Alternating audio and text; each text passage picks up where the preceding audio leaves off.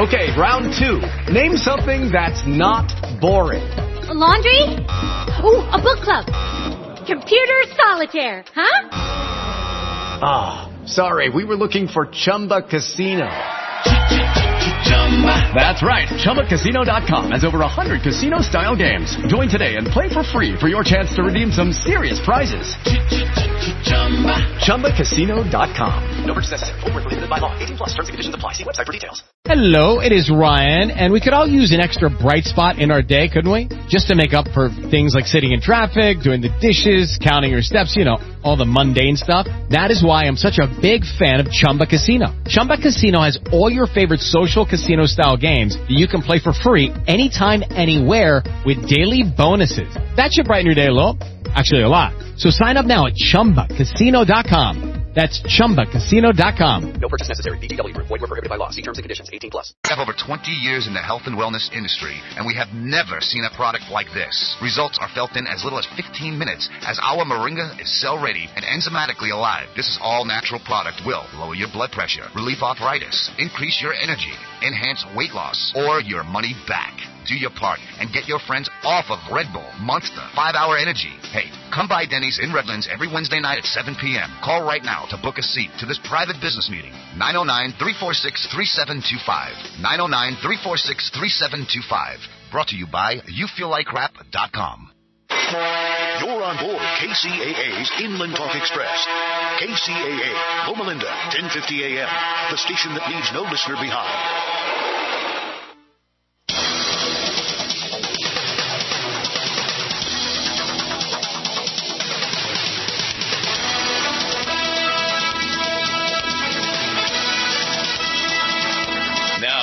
Time for Culture Shocks with your host, Barry Lynn.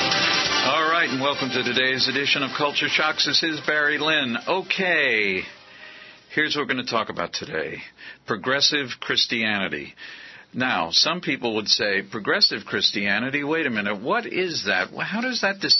How do we distinguish that from uh, church on the corner Christianity, or maybe Christianity on television, or Christianity way over there with the likes of the late Jerry Falwell or the current Reverend Pat Robertson? Is there really a difference? What is the core belief system that enables one to still say, yeah, I, I've got some progressive ideas, but I'm still a Christian. We're joined by the Reverend David Felton, who, along with uh, the Reverend Jeff Procter Murphy, are the authors of the book Living the Questions The Wisdom of Progressive Christianity. They also have a DVD curriculum for progressive Christians with the same name. And, uh, David, thank you very much for being with us.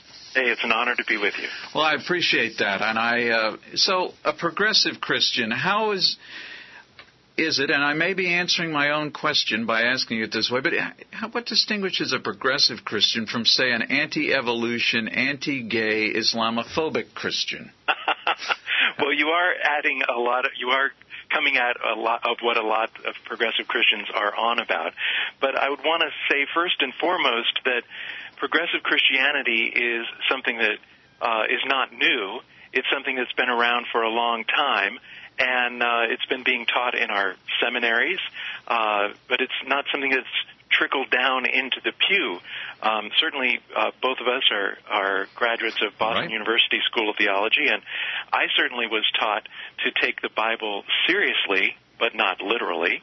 Uh, I was taught that part of my ministry was on about being out in the world uh, fighting for uh, justice in the face of those that are being excluded, whether it be, uh, or in our day and age, marriage equality, sure. or uh, in previous generations for civil rights or what have you. I mean, progressive Christians have been around for a long time and have been at the forefront of a lot of the social change that we take for granted in this country anymore. You know, I think um, some people, David, would say, yeah, well, what you've just said about the civil rights movement and all of that, the, the only problem with it is uh, this is when Christianity started a decline because people decided to merge kind of their left wing political views with social causes, and, and then everything fell apart.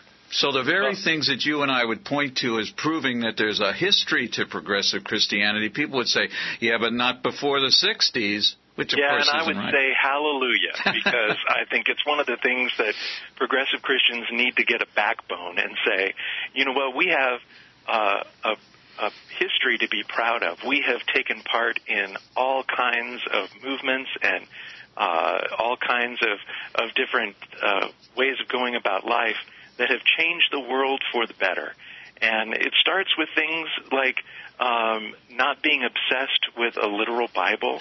Right. Um, it starts with uh, some of the things that, as, as mentioned before, um, our our clergy are often afraid of talking about in the pulpit because people want to embrace, uh, I guess, that old time religion that they remember Yep. from their small church back in some small town, and they don't come to church to actually grow or be stirred up spiritually. They just want to be patted on the head and reminded of what they learned in sixth grade Sunday school. Yeah, well, let's Uh, say let's say we those of us who went through, and I was a very serious uh, Sunday school scholar. You know, I used to do Saturday night before I'd even watch TV. I would do the lessons so I could answer all the questions the next day.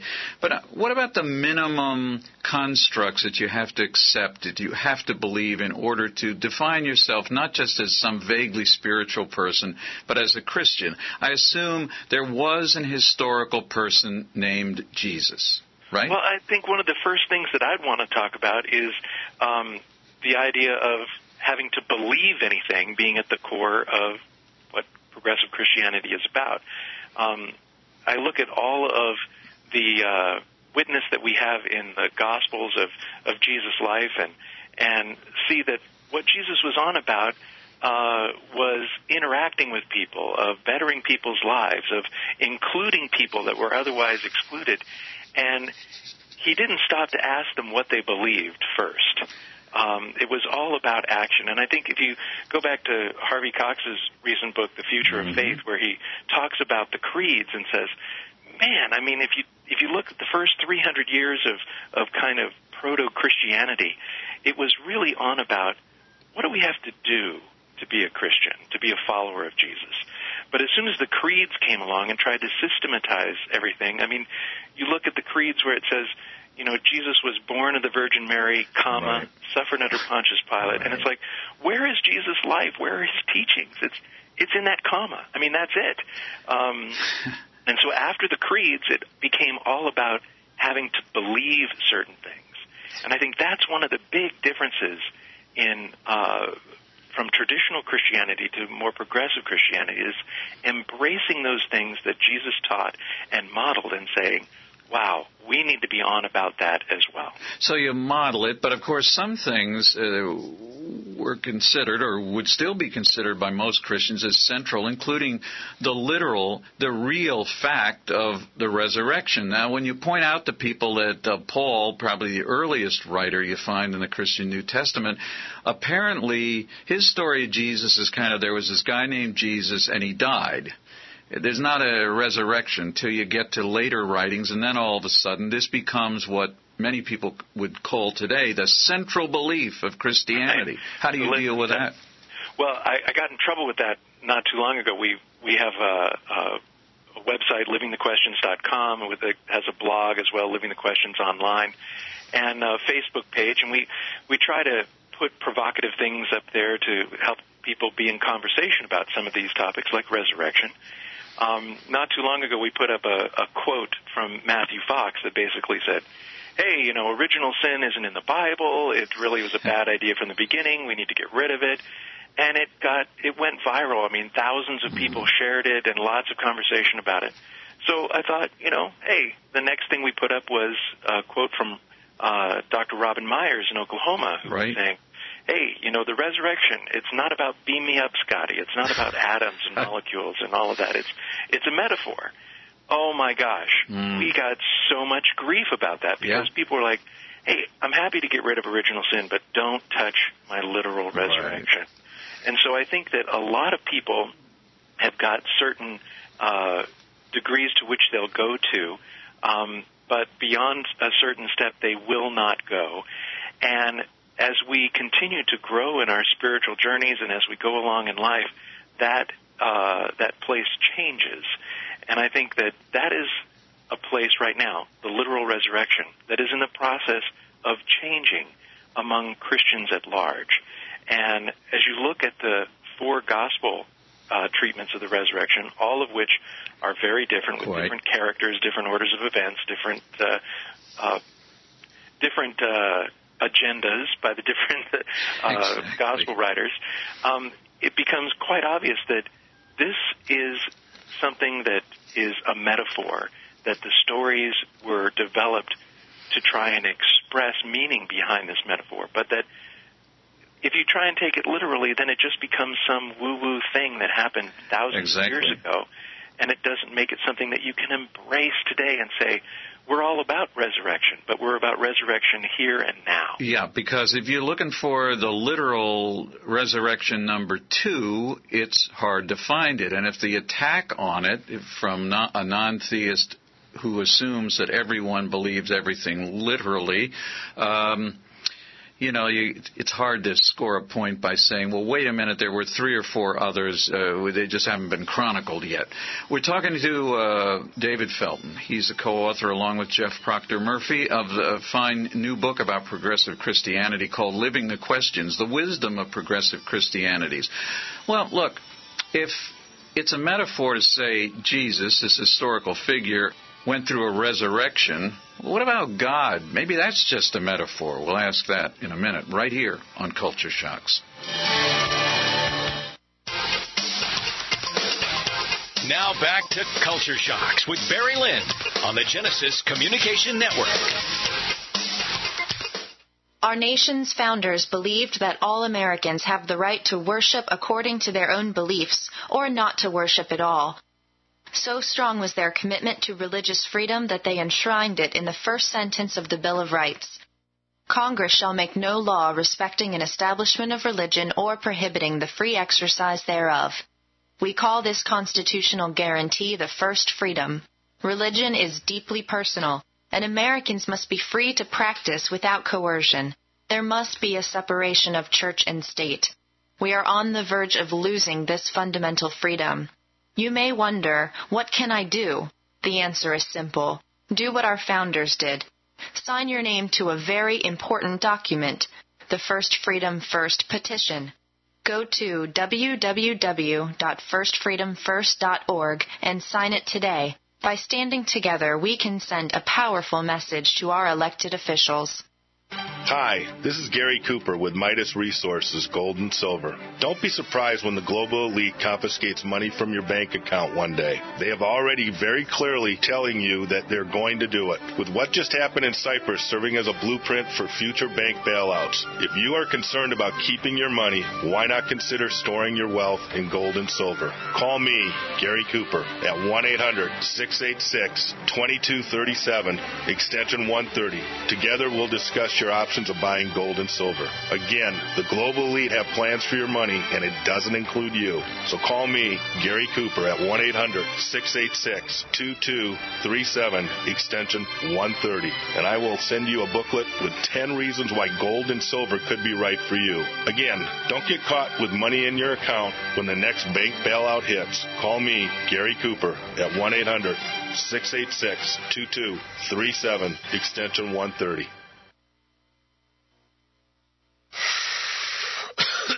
Are you still a traditional smoker? Now experience a new lifestyle and try vaping with e-cigarettes by LeCig. Imagine no ashes, stains, nasty smell, or coughing and hacking. With LeCig e-cigarettes' revolutionary microelectronic technology, rechargeable battery, and unique replaceable cartridge, you'll get all the benefits and satisfaction of smoking without the hazards. Choose your taste from a wide variety of our new American-made vape-free e-liquids at LeCig.com. And LeCig smokes the competition by serving thousands of worldwide customers with real people customer service, fast, free, same day shipping, and a 30 day warranty and satisfaction guarantee. So are you ready for a new vaping lifestyle? Then call 870 518 4307. That's 870 518 4307. Or visit LeCig.com, spelled L E C I G.com. LeCig e cigarettes for today's modern smoker. To thank you for being a loyal listener, we have a limited time freebie offer for you. Claim your free heirloom tomato seeds, just pay shipping, right now at 123freeseeds.com. These aren't ordinary seeds.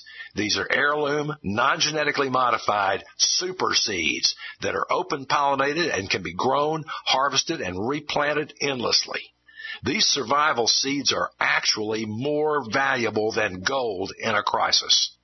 Go to 123freeseeds.com and you can get an airtight storage packet of 150 super seeds free while supplies last to say thank you for being a loyal listener. First come, first served. Just cover shipping. Go to 123freeseeds.com now to see if your free heirloom seeds are still available. That's 123freeseeds.com.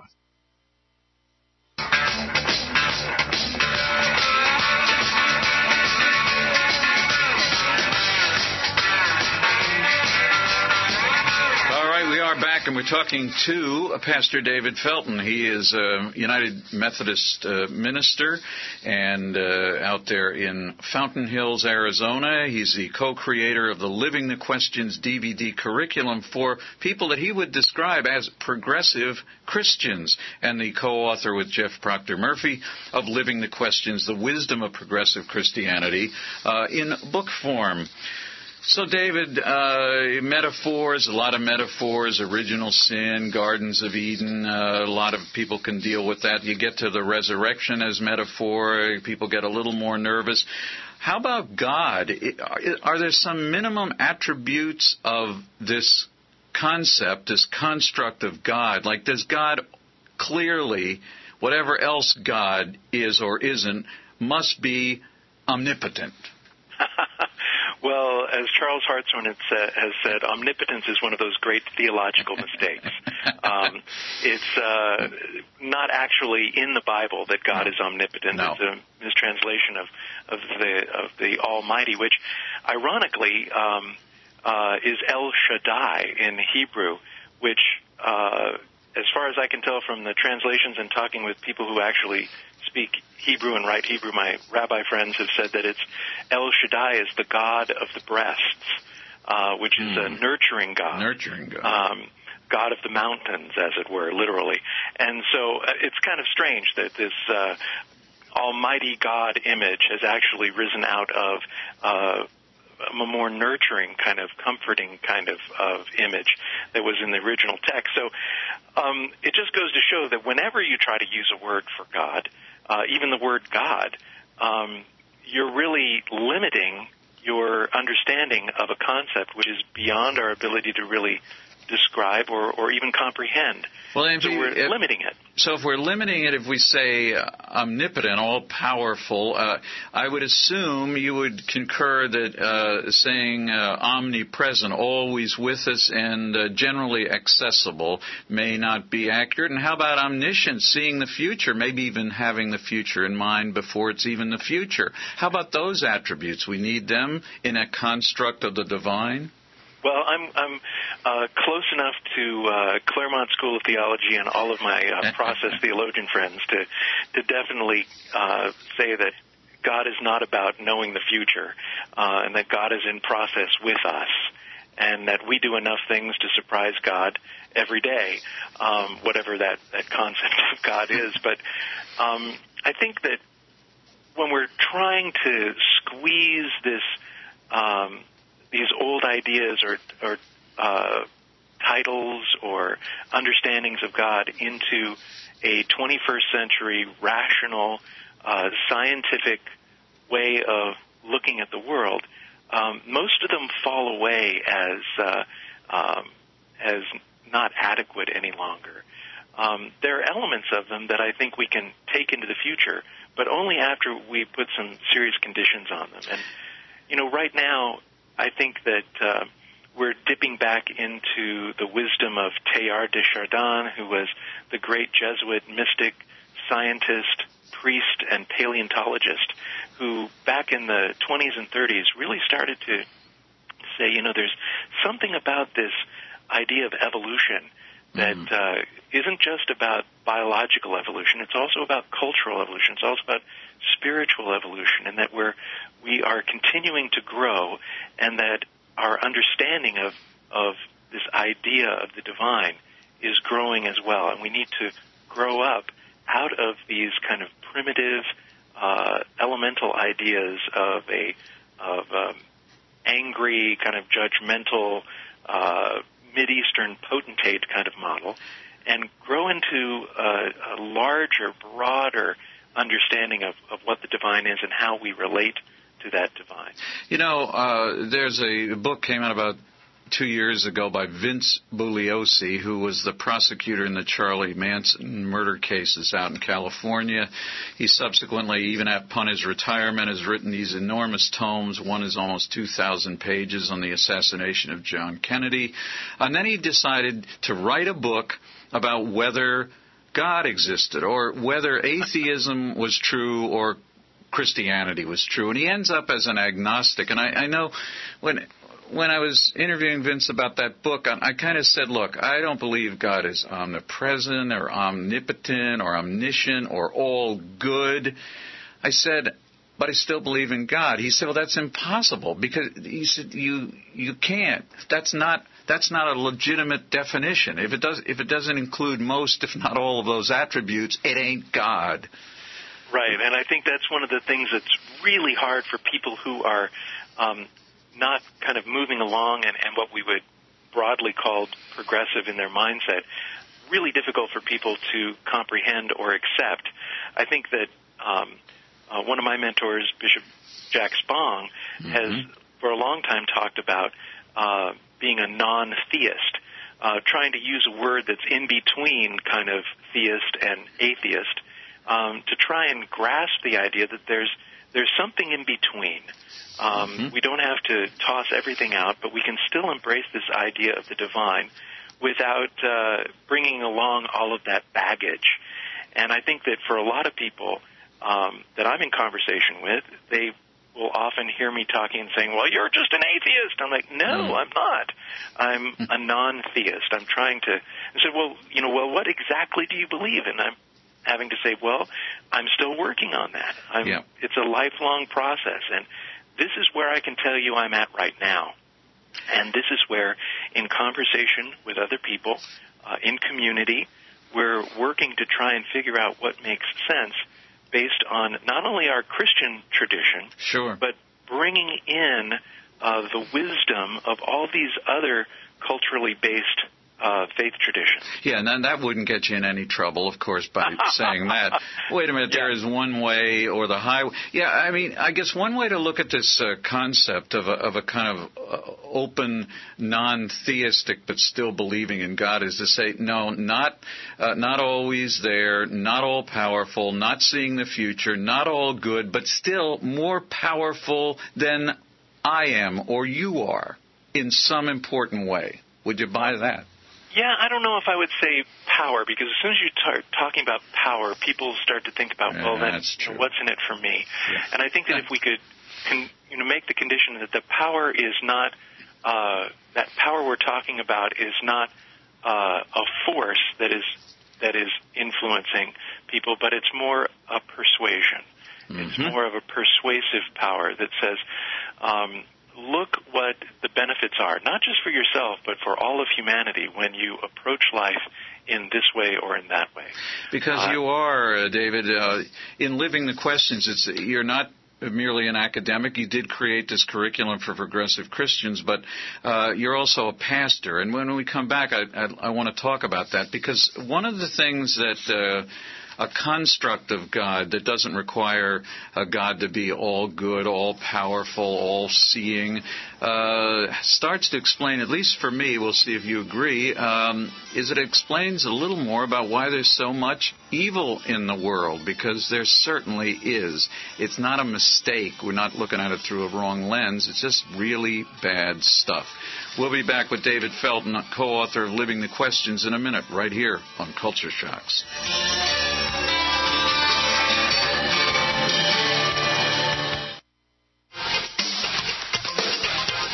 Culture Shocks with Barry Lynn is heard on the Genesis Communication Network.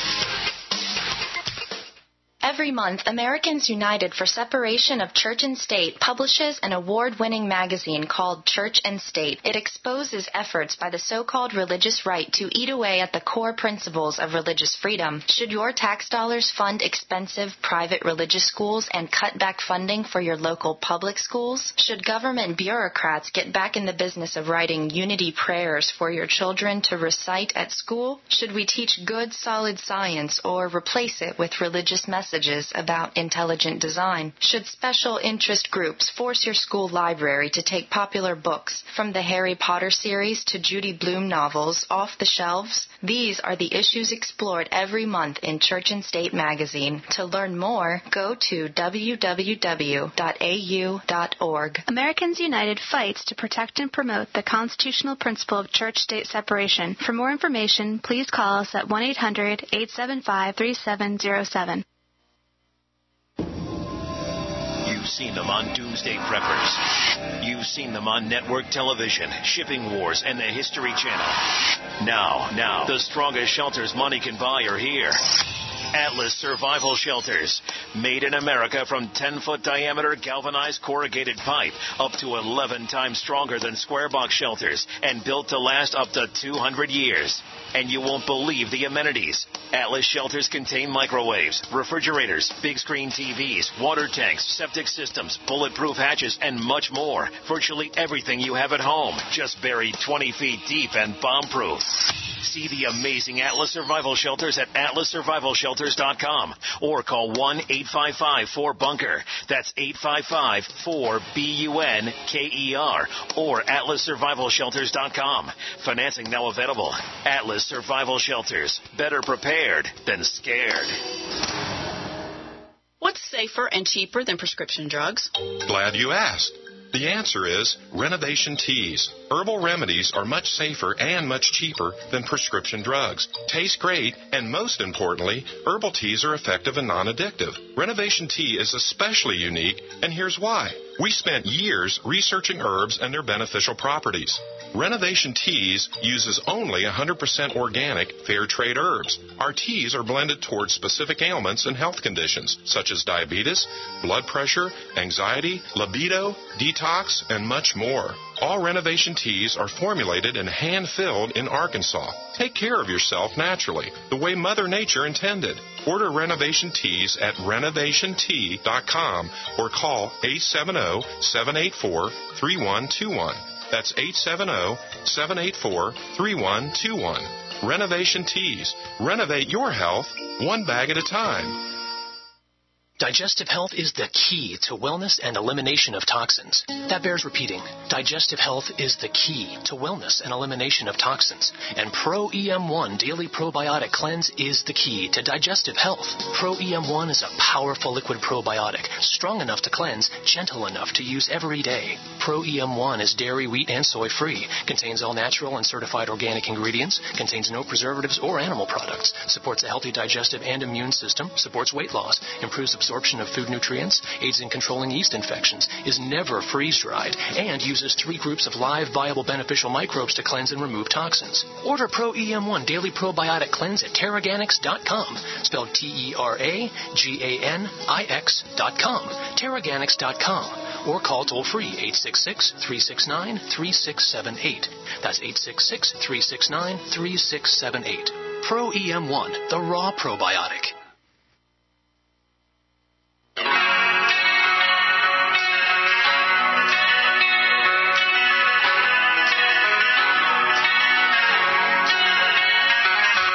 We are back, and we're talking to David Felton, pastor in Arizona, United Methodist Church, uh, the co-creator, along with Jeff Procter Murphy, of a book called Living the Questions, The Wisdom of Progressive Christianity, and a curriculum to try to work, including with local church congregations, through, uh, in a DVD, uh, kind of what what do we want to learn about what it is to be a Christian, but a progressive one? Who's willing to take a look at concepts allegedly as central as resurrection and look at it in a new light and have it have a human and positive effect right now. So, David, after the Newtown shootings last December, the Today Show uh, chose to have Joel Osteen uh, on to explain why these things could possibly happen, uh, and he said, "Well, we, you know, have radical free will. I mean, uh, we people make judgments. They might be not the judgments God would make, but God created us to have free will, and uh, bad people don't do the right thing, which I don't know how comforting that is uh, to a person in crisis, but it also, in a sense, doesn't explain some other things. Like people act, act badly, uh, we understand that, uh, but hurricanes still kill people, and they're presumably not acting at all. They're simply occurrences in a world which God has created. So it doesn't really get us completely out of the idea of evil to say, well, yeah, there's free will, because it doesn't explain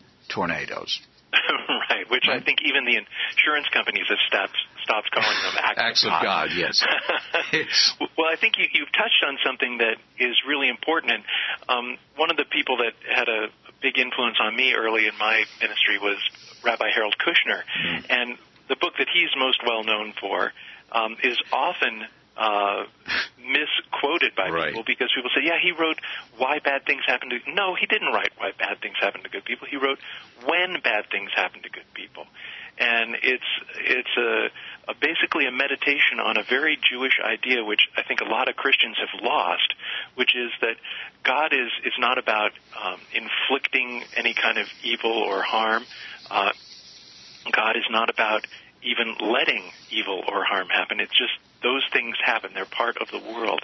And that uh, rather than ignoring it or running away from it, um, the, the, the very rich Jewish tradition talks about God being found in the midst of the evil and, and comforting people and being with people in the midst of whatever it be, uh, uh, whatever evil or whatever challenge, whatever struggle is in people's lives. Well, how do we feel that? I mean, how do we feel that presence in the midst, in in the case of Newtown, or after the the shootings at the movie theater last July? I mean, when you're talking, if you were talking to somebody uh, in your own congregation who's just gone through a terrible traumatic event, a child with cancer or something, and you say, well, we got to get God into the midst here. How would you know if God was in the midst or not? Well, I think that as my as my experience as a, as a chaplain in a, in a hospital, I think that more often than not, when I try and force God into the situation by trying to make a, an excuse for God or try to explain things, that it was always a disaster. And I found that um, more often than not, and I, many of my colleagues feel the same way, is that simply being present with folks is one of the things that is the most powerful comfort to anyone that's going through difficult times because you try to, and explain why and uh, you're bound to get things messed up and to say things or imply things that you didn't mean to. Right. Uh, so it's it's about a ministry of presence more than anything. And I think that's one of the things that Christians need to get over is trying to say that there's a reason for everything and that um, you know God has a plan. Right. And say, hey, you know what? Uh, the plan is that we need to be there for one another. Yeah. And when the inevitable happens, then we can be present to one another in the healing, in the rebuilding, in the changing the world to try and make whatever event that has happened less likely to happen in the future.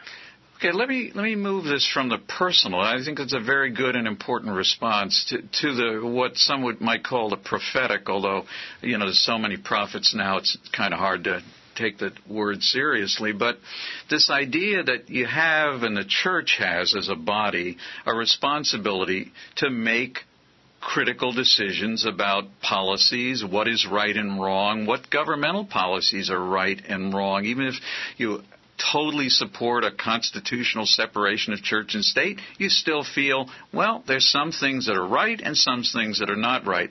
The Bible is not written like an ethics textbook. It's not a treatise on morals. You've got to look through, sort through, figure out what's most important.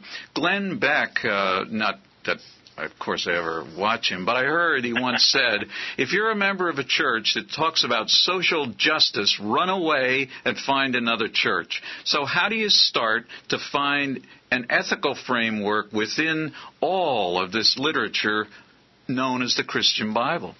Well, I think that that Beck probably has it completely wrong in that if you if your church doesn't talk about social justice, then it's not even a church.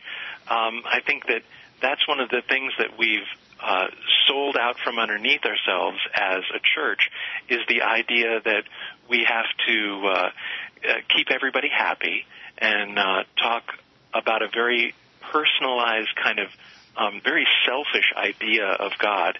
Um, and I mean, case in point is, I, I mean, I was doing like a, a little survey, mm-hmm. um, a non-scientific survey, asking right. clergy and lay people and everybody, you know, what's the good news?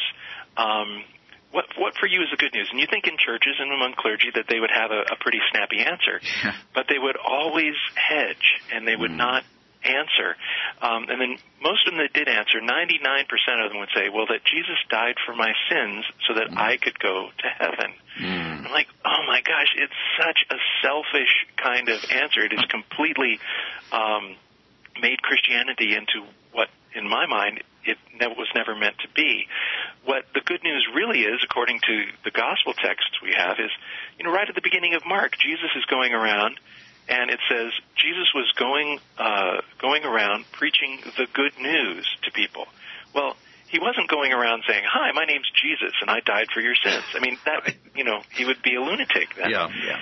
What he was doing was he was talking about the kingdom of God, and the kingdom of God is not something off in some la la land or in the afterlife. The kingdom of God is a political statement. It is in opposition to the kingdom of Caesar or the empire of Caesar. Jesus was on about changing the world in his life here and now, and it was a very political kind of position.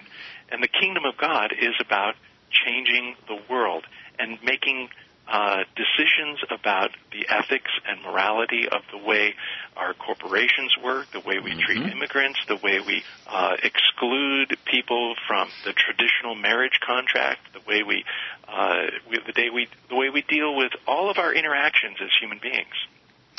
And it's in, in that struggle, you, you start to see where you can move from a personal encounter, including a personal encounter with another person, uh, literally just one on one, into a broader understanding of what seems to be right. I mean, there's, I think there's no small. I hate to always say this, but when Rick Santorum said when you send kids to college, I mean, you, you basically you, you turn them into atheists.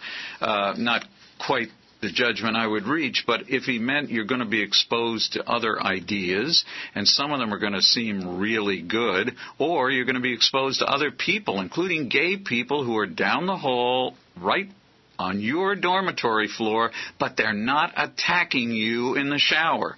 They are just a person with a different way of interacting with other people.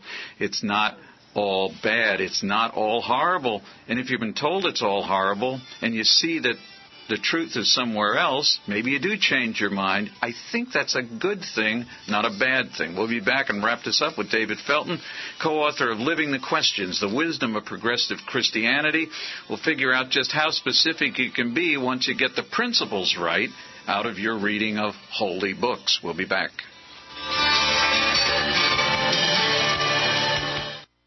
The GCN Radio Network, providing the world with hard hitting talk radio. GCN. Great talk radio starts here. Our nation's founders believed that all Americans have the right to worship according to their own beliefs, or not to worship at all. So strong was their commitment to religious freedom that they enshrined it in the first sentence of the Bill of Rights. Congress shall make no law respecting an establishment of religion or prohibiting the free exercise thereof. We call this constitutional guarantee the first freedom. Religion is deeply personal, and Americans must be free to practice without coercion. There must be a separation of church and state. We are on the verge of losing this fundamental freedom. You may wonder, what can I do? The answer is simple. Do what our founders did. Sign your name to a very important document, the First Freedom First petition. Go to www.firstfreedomfirst.org and sign it today. By standing together, we can send a powerful message to our elected officials. The government's Department of Homeland Security is buying up loads of ammo. At the same time, they're restricting civilians' rights to own and purchase firearms. Can you put two and two together? Infidel Body Armor can stop every round, including hollow points and 308 sniper rounds, is reasonably priced and fully legal. But for how long? Go to infidelbodyarmor.com, spelled I-N-F-I-D-E-L bodyarmor.com. Infidel Body Armor. Just won't quit. We the people grow cotton, weave fabric, engrave ink, embed strips and fibers to protect from counterfeit and carting to a private bank, having it lent back at interest, forcing taxes to service debt. This capitalism, or was Jefferson correct when stating a central bank issuing the public currency is a greater menace to the liberties of the people than a standing army? Hi, Ted Anderson. I'm placing a free silver dollar in a book that explains our monetary system. Call for your copy, 800-686-2237. It's time to understand the system. Call 800-686-2237. That's 800-686-2237. Big business has discovered the preparedness market, and that makes it difficult to know where to go and who to trust. MyPatriotSupply.com is owned and operated by patriots just like you. Has the best prices on storable food, non-GMO seeds, water filtration devices, home canning equipment, survival and self-reliance books, and more. MyPatriotSupply.com has old-fashioned values and the absolute best customer service in the industry. Look for the deal of the day. Unique, affordable survival supplies that fit anyone's budget. Get same day shipping on all orders and free shipping on orders over $49. Call 866 229 0927. 866 229 0927. Or visit mypatriotsupply.com for emergency preparedness, self reliance, and food independence. Shop with a name you know and a name you can trust. Before it's time to survive, it's time to prepare. MyPatriotSupply.com. Hello? Congratulations. For what? For losing all that weight. How'd you do it so fast? ASAP. ASAP what? What's that mean? Are you ready to get as skinny as possible, as soon as possible, as simple as possible, and as sexy as possible? I'm listening. Then get with the ASAP program. It's real and it works. No smooth talk, no slick advertising, and no exaggerated claims of success. I've got to know more. Welcome to ASAP, as slim as possible. Whether you have 10, 20, or 50 pounds to lose, ASAP is your weight loss answer. ASAP targets the abnormal fat reserves and makes them available to be burned as fuel and contains no caffeine or hormones. Order ASAP at wholesale prices or join the team to share the business with others. Visit GCNteam.com or call 877-878-4203. GCNteam.com or call 877-878-4203. Lose weight and look great with ASAP, as slim as possible.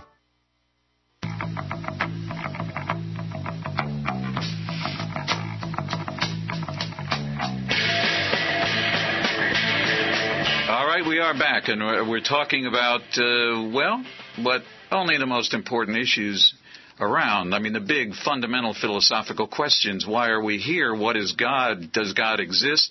And we're talking uh, today with David Felton, the author, co-author of Living the Questions, The Wisdom of Progressive Christianity, a former uh, pastoral counselor and chaplain, and now the minister of a church out in the state of Arizona. Yeah, he and Jeff Procter Murphy uh, created a curriculum for progressive Christians and also a book called Living the Questions, which is now available. And I, I recommend it. I also recommend this as a kind of book that my humanist and atheist friends they ought to take a look at so that we know if we want to have a, an argument or a discourse about what Christianity is that we don't just assume everybody is, looks like, uh, and acts uh, deep in their heart uh, like the late Jerry Falwell. When I, Sam Harris told his story before David, but Sam Harris, of course, uh, one of the great, the, the new atheists, the so-called new atheists. Uh, I asked him once, uh, I think on this very show, I said, so Sam, when you compare the Reverend Lynn with the Reverend Falwell, am I any better? And he thought poignant pausing as he did this, he said, "Well, maybe a little." But his point is, look, I mean, that everything that you or I might say now. Um, yeah, we should be nice, we should be warm, we should be connected to people, but we can leave God out of it. We can leave anything that's not rational out of it. Even if we don't fully understand it, we, we with reason will eventually figure it out. So what's the need for this one extra element of God? Why does David Felton say God's in the midst there of all the evil, and, and, and Sam Harris would say, no, it's just evil. We got to deal with it, but we should do so in a humane way. Yeah, well, first of all, I have, I've got to say I love Sam Harris's writing, and I think that he'd make a great closet Methodist. But um, I, I think that um, I'll just have to get that word out to him.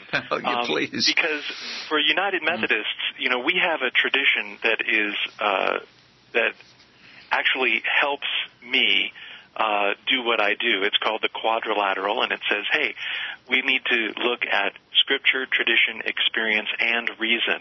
And all of those need to be brought to bear when you're dealing with the realities of the world or making decisions and things like that. Mm-hmm. Um, and so it's not just uh, reason. Uh, it's not just scripture. Uh, you got to bring your personal experience into it, and and um, so that I think is part of why, for me, uh, it's a more balanced kind of approach to thing instead of just using reason alone, which I think is unrealistic to say that you can just use reason alone without bringing in this experience aspect or um, this very admittedly vague, Mm-hmm. but uh, we're still working on what the spiritual aspect of it is. And I, you know, and I think that's one of the things that we continue to need to have the conversation with with the new atheists and with with other faith traditions. I mean, the, case in point is we work a lot here at, at the Fountains United Methodist with uh, different faith traditions. We we have a, a multi faith campus. We have a Buddhist prayer group that meets here. We have a synagogue, a Reformed synagogue that meets here. We're very involved with our local mosque, and in fact, our youth group went over to uh, visit the local mosque and visit with some of their youth to try and get to know one another.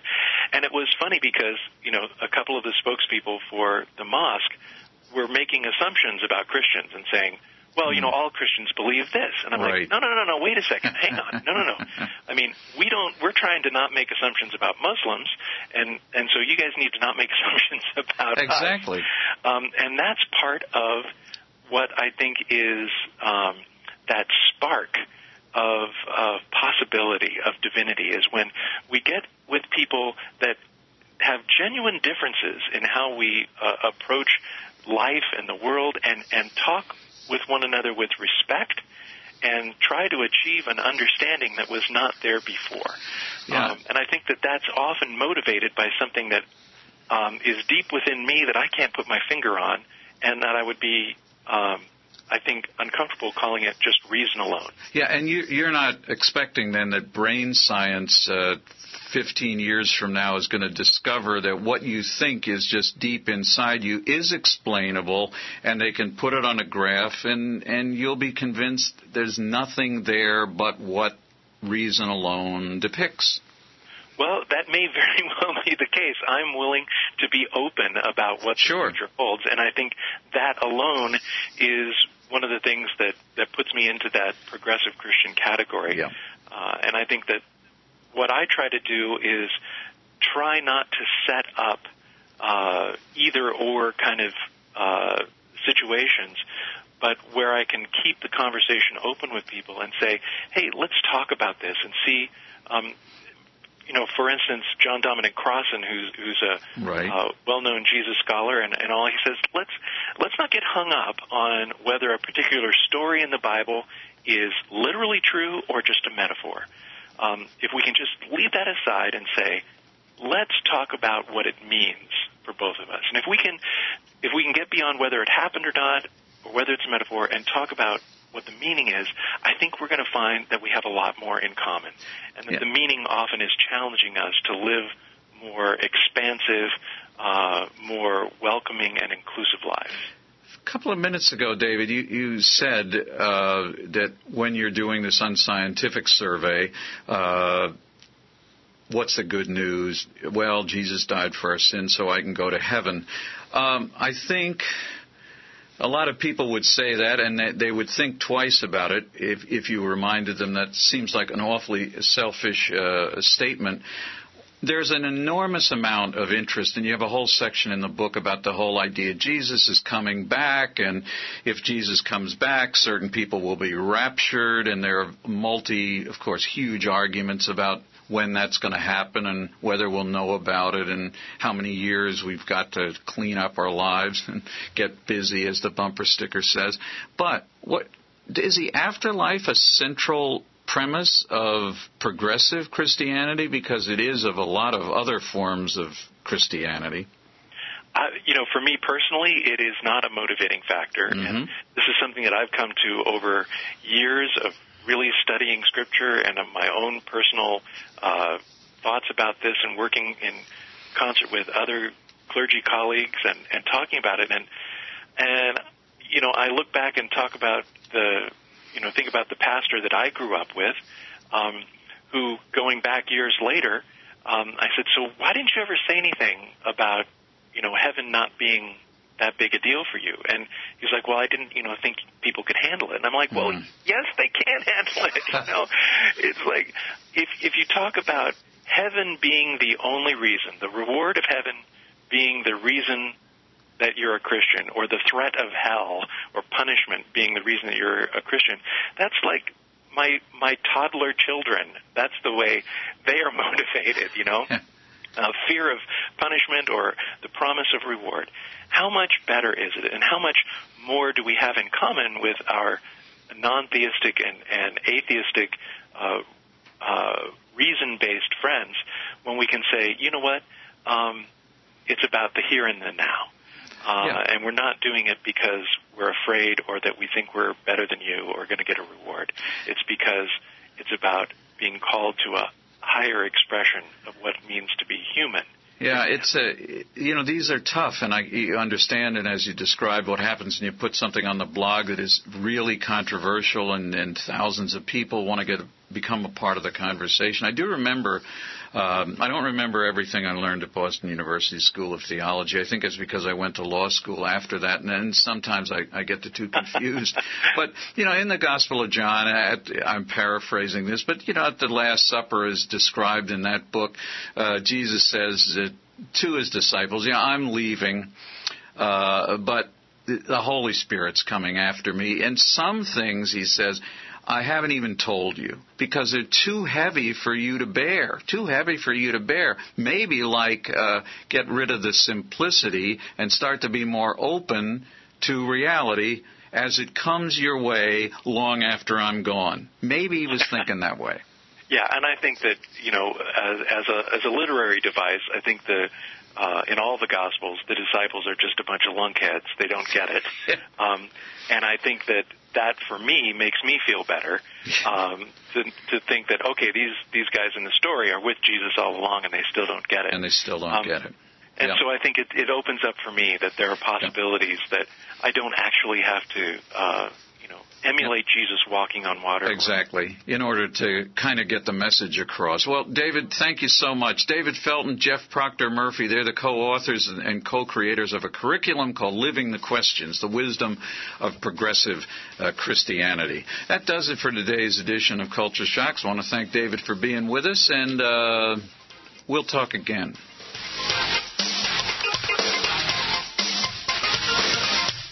This edition of Culture Shocks has been produced by Diane Robinson, engineered by Dwayne Davis, and the Genesis Communication Network technical staff.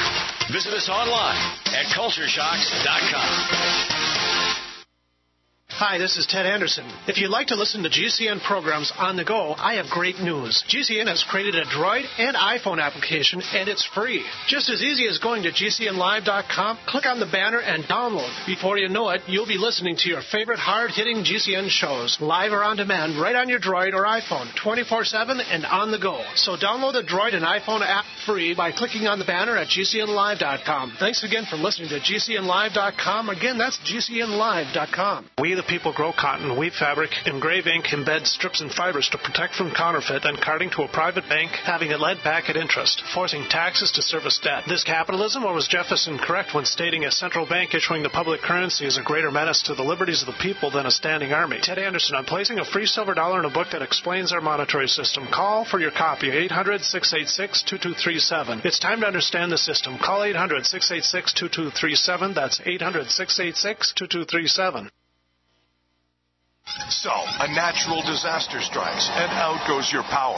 You risk losing stored food in electric freezers and refrigerators. Your options lose all that expensive food and medication, fire up a noisy gasoline powered generator, or switch now to a propane or natural gas powered refrigerator from Ben's Discount Supply. Ben's DiscountSupply.com has a complete line of propane powered refrigerators, freezers in sizes ranging from a small camper cooler size up to a whopping 21 cubic foot refrigerator freezer or a 22 cubic foot deep freezer. In stock and ready to ship anywhere. Ben's DiscountSupply.com also stocks a full line of solar powered appliances to get you completely off the grid. Check out Ben's DiscountSupply.com or call 800 771 7702. That's 800 771 7702. Or click Ben'sDiscountSupply.com for camping, home, or bug out location. Bank on Ben'sDiscountSupply.com.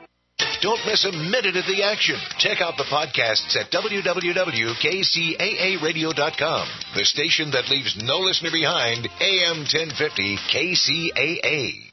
In recent years, more Americans are becoming uncertain about the future, especially since the idea of global warming has evolved from a political debate to a general acceptance that climate change is real. It's resulting in more violent weather and violent extremes in temperature. It serves no purpose here to speak of fear or to live in fear, but there are common sense signs that suggest that our food security is being impacted. The USDA makes annual forecasts of our nation's corn crop each year. It's instructive to review recent corn yields simply to look at how they are faring with regard to projections. You know, a majority of our diet has corn in it. Did you know that corn production in America has fallen below normal for the past several years? The 2012 crop averaged only 123 bushels to the acre, which is almost one fourth below USDA projections. This year, the USDA is projecting another record crop, while one half of the country remains in severe drought. At the same time, we're eating our way through our cattle herds. Ranchers are cutting back herd size because of drought.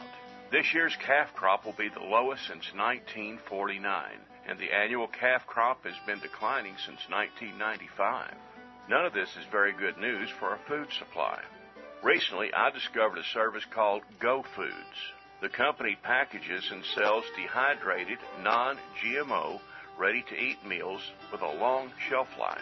After investigating the company, I bought a URL and it's called www kcaafoods.com. Now, this website forwards to the Go Foods product site. Again, Go Foods packages, prepares, and delivers monthly supplies of ready to eat, dehydrated, non GMO meals right to your residence. You simply order it online and you get a month's supply by mail. My Go Foods service costs a little over $100 a month and in a few months I'll have a good stockpile of non GMO meals in my pantry. Some meals have a shelf life of over a decade, so my wife just stores them in ice chests and then they can be accessed later if we need them. Also, some people buy Go Foods and add them to their regular menu. Either way, it's a good deal. Obviously, committing $100 a month to stored foods is a cheap insurance policy. So to subscribe to this food service, just like I have, go to the following website, www.kcaafoods.com or call toll free 855 909 1050. My name is Fred Lundgren. I'm the founder and CEO of KCAA Radio, and I agree with this message. If you see things that really are not there, are you crazy? Maybe not. Maybe the ones who put the non existent things there for you to see are the crazy ones. Recently, this surrealistic phenomena of unreal there-ness appeared in Seaside Heights, New Jersey. This shore town had been devastated by Hurricane Sandy last October, shutting down its boardwalk shops and rides. But in mid-May, England's Prince Harry came to Jersey for a royal visit, and Governor Chris Christie led him to the town's boardwalk to highlight the people's resilient spirit and determination to rebuild. The shops and rides remained closed, yet, bizarrely, the prince saw bustling enterprises and kids having fun. Did his royal eyes deceive him? No, Christie did. The governor staged a business as usual visual for the visitor. Spiffed up clam bars and hot dog stands were staffed with people who appeared to be preparing and serving food, but nothing was actually being cooked. Also, children were brought in to play darts, wiffle ball, and other games at booths that had been opened, staffed, and stocked with prizes just for the brief time of Harry's pass through. Even the twisted skeleton of the town's iconic roller coaster, which had been knocked into the ocean by the raging hurricane, still sat in the waves. It was kept there as a prop to give the prince a sense of the fury the town had suffered. As he gazed at it for a few moments, a demolition crew was positioned out of sight, ready to dismantle it as soon as the governor and the prince departed. This is Jim Hightower saying, a seven-year-old girl who got to talk with Harry at a game booth later asked a reporter an impertinent question. Is he a real-life prince? She doubted it, for he had no cape or sword. But yes, the prince was real, unlike the unreal images he saw on the boardwalk. Are you tired all the time? You feel like crap.com. Are you overweight? You feel like crap.com. Are you unmotivated? You feel like crap.com. Do you want to feel better, healthier? You feel like crap.com. Make your move and change your life today by logging on to youfeellikecrap.com today. Learn more. Visit youfeellikecrap.com. Brought to you by youfeellikecrap.com. You're on board KCAA's Inland Talk Express. KCAA, Loma Linda, 1050 AM, the station that leaves no listener behind.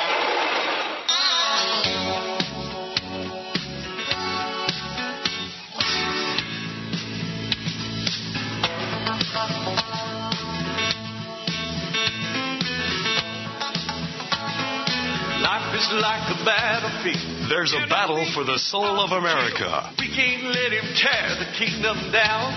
This is no game. This is war. Flesh and blood. But it's between the bad and good. We can't stop until the trumpets sound. This is war. Not a game we're playing. This is war. The only question is, which side will you be on? It's time now for a call to decision with Pastor Butch Paul. Satan's armies come to kill. This is war.